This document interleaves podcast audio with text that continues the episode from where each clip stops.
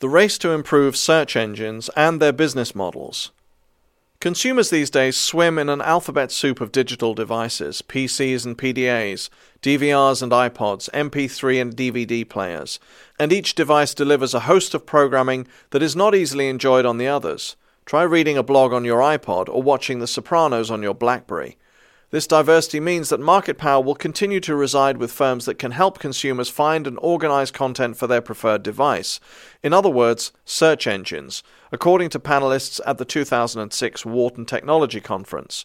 Soon search will be included with TV programming, predicted Bradley Horowitz, head of technology development for Yahoo's Search and Marketplace Group. The channels of today are artifacts of the analog age. In the future, you will have billions of TV channels. There will be a Quentin Tarantino channel, so you can watch what he is watching. You will also have a Friends and Neighbors channel. In addition, there will be voice response in phones, so you can ask your phone a question. Of course, all of that searchable content will come at a price. And chances are that it will be paid in much the same way that program is funded today, via advertising.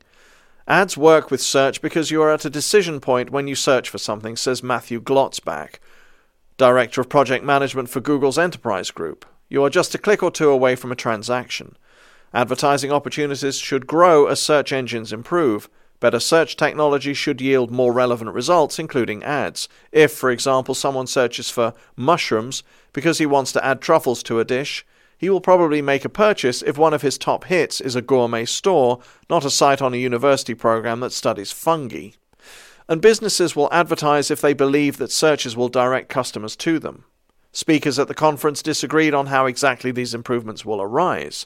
Salil Sathe, lead product manager for Microsoft's MSN Search, argued that the challenge is enticing consumers to provide more information in their searches. That way, a search engine can better tailor its results. The average query today is only two and a half words, he pointed out. If you went to the library and asked a librarian for help, you wouldn't give only two and a half words. But Perry Solomon, senior director at the US division of Norway based Fast Search and Transfer, a search firm, countered that search engines will evolve in ways that spare users from having to be more explicit. Search will begin to distinguish between expressed needs and implicit needs. Implicit needs are things like recommendations based on your purchase history. That's already happening on e commerce sites like Amazon and iTunes, which make suggestions based on customers' prior buys. As search engines advance, they will integrate what consumers buy on e commerce sites with what they seek on their search engine. Combine the two, and the engine should know that people who buy lots of cookbooks probably want information on cuisine, not travel, when they search for France. On the caffeine trail, another improvement to both users' results and companies' bottom lines will arrive with local search, that is, searches confined to a single city or even neighborhood. It's going to be huge, predicted Michael Brady of Fast Search and Transfer. Yellow Pages are a $14 billion a year business in the US. All the direct mail you get now is soon going to be driven by local search. The utility of local search will grow when combined with technologies like mobile phones that can pinpoint a person's location. In theory, a local search on a mobile phone could help someone find, say, a restaurant in a strange city, like when I needed a Starbucks close to my hotel this morning, quipped Google's Glotzbach. Already, BlackBerry users can retrieve maps using a Google service, he noted. Local search will probably move away from the page ranking algorithms on which today's engines depend, Horowitz said. Page ranking, pioneered by Google, produces results based on how many other web pages link to a page. That puts power in the hands of technicians called webmasters who create and maintain websites and links. But if someone wants to find a reputable plumber in Philadelphia, he is more interested in his neighbors' opinions than those of webmasters, Horowitz argued. Another promising new field is enterprise search, search by employees within the confines of a single company. Like any new area, it presents opportunities and obstacles. Employees searching their company's network, for example, should be able to trust results in a way that they can't trust hits on a public search engine. They shouldn't find spoof sites and bogus entries. But it's unclear who will pay for enterprise searches. Corporations probably won't want to fund a capability that, on public sites, people get for free. Yet at the moment, they also seem unlikely to welcome advertising onto their private networks. Google's Glotzbach predicted that the benefit of having someone else pay via ads would trump their reservations. Five years ago, people would have said that hosted applications for critical business data wouldn't work, he pointed out. Now you've got Salesforce.com, Oracle, and SAP in that niche. Companies decided that it was worth the risks. Enterprise search could also present enticing new opportunities for advertisers and thus for firms selling the ads. Imagine how much some companies might pay to target ads to only Fortune 500 CIOs, Glotzbach said. Search refinements aren't the only ways in which firms like Yahoo, Google, and Microsoft continue to vie for and, more importantly, try to retain online users. They are offering all sorts of new services to entice users to spend more of their time at their sites.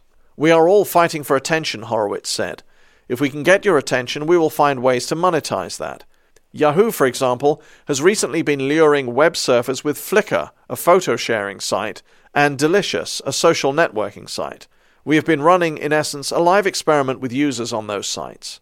Barriers to better communications. Of course, online activities are only as good as the devices on which they are conducted. Today, one of the biggest obstacles to effective searches and content management in general is that many electronic tools and toys operate as little islands. Users can't easily transfer programming between them or use content intended for one on another. As consumers become comfortable using and creating different kinds of content, they are going to demand better links, says Sanjay Chedda, Vice President of OEM Device Solutions Sales for Microsoft. Today, tens of millions of people are ripping CDs to their PCs and then loading them onto their personal devices. They are doing podcasts. They are taking digital pictures. They are going to want access to all of that content on all of their devices, at home, in their car, and on their phone. For that to happen, companies will have to agree to build devices around standard data storage and transfer formats, just as personal computing coalesced around Microsoft's Windows operating system.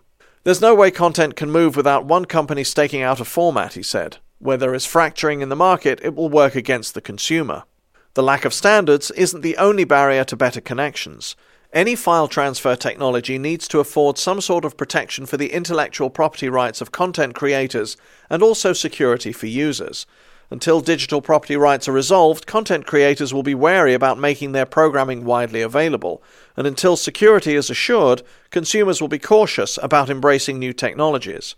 Opening up your home network to you also means opening it up to others, Chedda cautioned.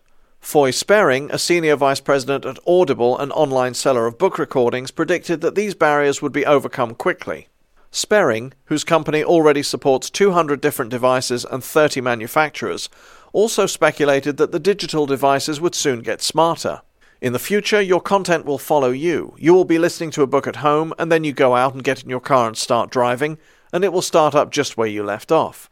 Satellite radio receivers already work much this way. Users can elect to purchase receivers that they can dock at home, in their cars, and even in portable boomboxes. iPods, too, have spawned a host of accessories that allow them to be used in concert with car and home stereos. Samir Mittal, a principal with Boston based Adventis Consulting, which specializes in media and telecommunications, predicted that mobile phones would be the device that many consumers would end up using as a gateway to their personal digital domains. Many developing countries already have more mobile phones than landlines, he pointed out, and mobile phone makers are experimenting with all sorts of combinations of capabilities, marrying voice service not only with shortwave radios and digital cameras, but also music players and even global positioning systems if phones do end up dominating, a battle for content control will likely ensue between the wireless service providers and content creators, Mittal said.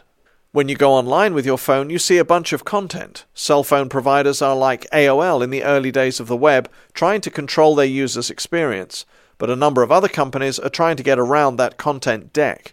In the US, 90% of phone delivered content is still controlled by the wireless carriers, he noted. They take about 50 to 60% of the revenue, while the content owners get 15 to 25%, and middle players get the balance. In Europe, mobile operators tried to control the content, but they have already gotten away from it. There, the operator gets 20 to 30%, and the content guys get 20 to 30%. That's where it's headed here, too.